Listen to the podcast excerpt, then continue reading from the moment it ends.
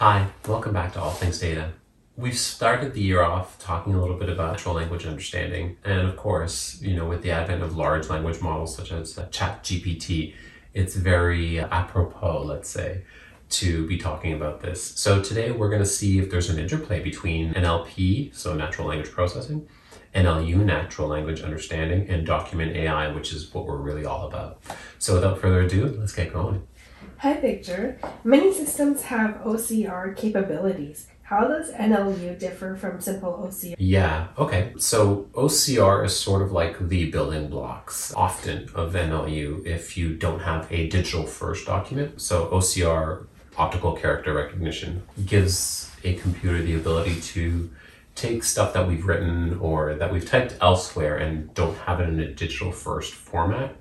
And it allows the computer to basically make that digital and be able to ingest it so it becomes a document. It's not necessarily that it's going to do a very good job of understanding anything. What it does do is it understands the letters and numbers that are in the written text or in the typed out text uh, of some other document and it makes the, those pieces of text, those words, those sentences available to a computer. What it stops at is basically that. So now you have effectively a, a, Word document or a PDF document or whatever kind of document you had, but you don't have any further understanding of that document. So NLU is much more than OCR. Once you've gotten to that point and now the document or the text is being is readable by a computer, you get to a place where the understanding can start to take place. So NLU is much more than OCR, and uh, it does rely on a little bit of NLP and a lot of AI, and then a lot of research that has occurred to help further the understanding of an entire document, a piece of text, really just generally any kind of content. So those are the major differences in NLU and OCR. Okay. How have traditional document processing systems tried to understand documents? Right. So prior to the use of NLP and AI in these kind of workloads, AI and document processing and even intelligent document processing systems have existed. And much like everything that sort of predated AI, it was a bunch of like if this then that kind of workflows, you know. So it's very rules based. You can go down this path of if I see this sort of word, you know, if the third preceding word was this, I mean this kind of intent. So it's really clunky and arduous code to like put together and get through. And it makes it so that it really isn't a portable system in a sense. It's very specific to the kind of content or text that you were talking or writing about uh, because it mostly just lacks semantic understanding of all of that content. So imagine that you write a rule for pharmaceuticals. So it's very specific to the pharmaceutical industry and the way that they write their documents, their invoice, whatever it is that they're writing.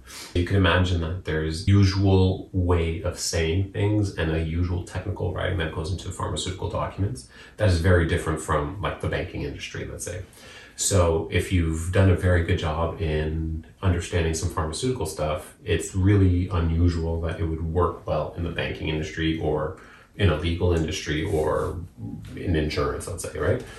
So you get to a place where you have to keep building new and new sets of rules for all of these documents, which makes it unwieldy and really kind of like very difficult for the vendor company or the people who are producing the technology. And it most often leads to really poor accuracy. So your systems can get good and can get accurate, but it takes so long that if you were to buy a, an off the shelf system like this, you probably don't get any return on your investment for a long time. The other problem with these types of old school systems is that because they don't generalize the knowledge and they're very specific to an industry or a type of contract even they fail miserably in the world of contracts and legal documents so that language is very specific and you might train only for that that's fine but then you're training again, you'd be training in a specific part of the legal world or a specific part of the contract world. So it's just like master service agreements is very general. So you probably can't train on that. You probably have to go down to a specific kind of invoice and do a rules based version of that. So that, again, it becomes like a lot, a lot of work. With NLU, you just generally get full text understanding and all the way through to semantic understanding. So imagine that the old school world, and this is an analogy that probably hits home for a lot of people. The old school world is like when we used to do internet searches with things other than Google. So imagine the worlds of like the time of Lycos or Ask Jeeves. If you're not old enough to know those words, just Google them because it's hilarious. Google them because you'll figure out what they are. In that world, you sort of put things up and hopefully something relevant came up. Google really flipped on its head with really an algorithm based around understanding, but it still doesn't understand your text. Now look at today's world with large language models such as GPT-3, ChatGPT. Google has their own version as well. You're looking at a much broader understanding of all these things. So if you're asking a question in an interface like OpenAI's ChatGPT, you're going to get a much better answer than you will with just a Google search, which is going to give you a link to something else. You know, they do do some snippets of understanding, but it's still like from if my website was the authority figure, it's a snippet from my website rather than it does not generate its own knowledge in a sense. So there you go, from rules based all the way through like semantic understanding. Okay. You touched on contracts previously. Can you tell me of industries and examples where contract AI is useful? Oh, absolutely. I'll only touch really on some industries that we've done some work with because obviously having the experience in those industries makes more sense. And I can't go into very specific details, but I can broadly paint a picture as to what we've done. So, on the whole, on the horizon, the industries we've done work with government generally. We won't really touch much on government because they're broad. They're, let's say, like they're the Walmart of industries. You know, they kind of dabble in everything. There's like legal and healthcare and all this other stuff. And speaking of legal and healthcare, we've done work in legal, we've done work in healthcare, in finance and insurance, and we've also done some stuff in pharma. So, I'll start with pharma. In pharma, we worked in the procurement side. They were looking at itemizing and categorizing the kinds of spends they were getting from their invoices and ensuring that all these contracts were on side with their playbooks and trying to attribute each individual invoice and contract and purchase order to a specific molecule or drug nomenclature. So we built a pipeline, a workflow in RPA that basically used our system to run through all the incoming documents and invoices and purchase orders and whatnot from procurement and categorize them properly and then fed their ERP system that information so that they could run reports against the contracts and invoices that they weren't able to before. That gave them a huge, huge benefit and it helped them find a bunch of savings and a bunch of late payment penalties that they were able to avoid and obviously a bunch of duplication. That's one thing that struck everybody is that there's just duplication in all kinds of contracts.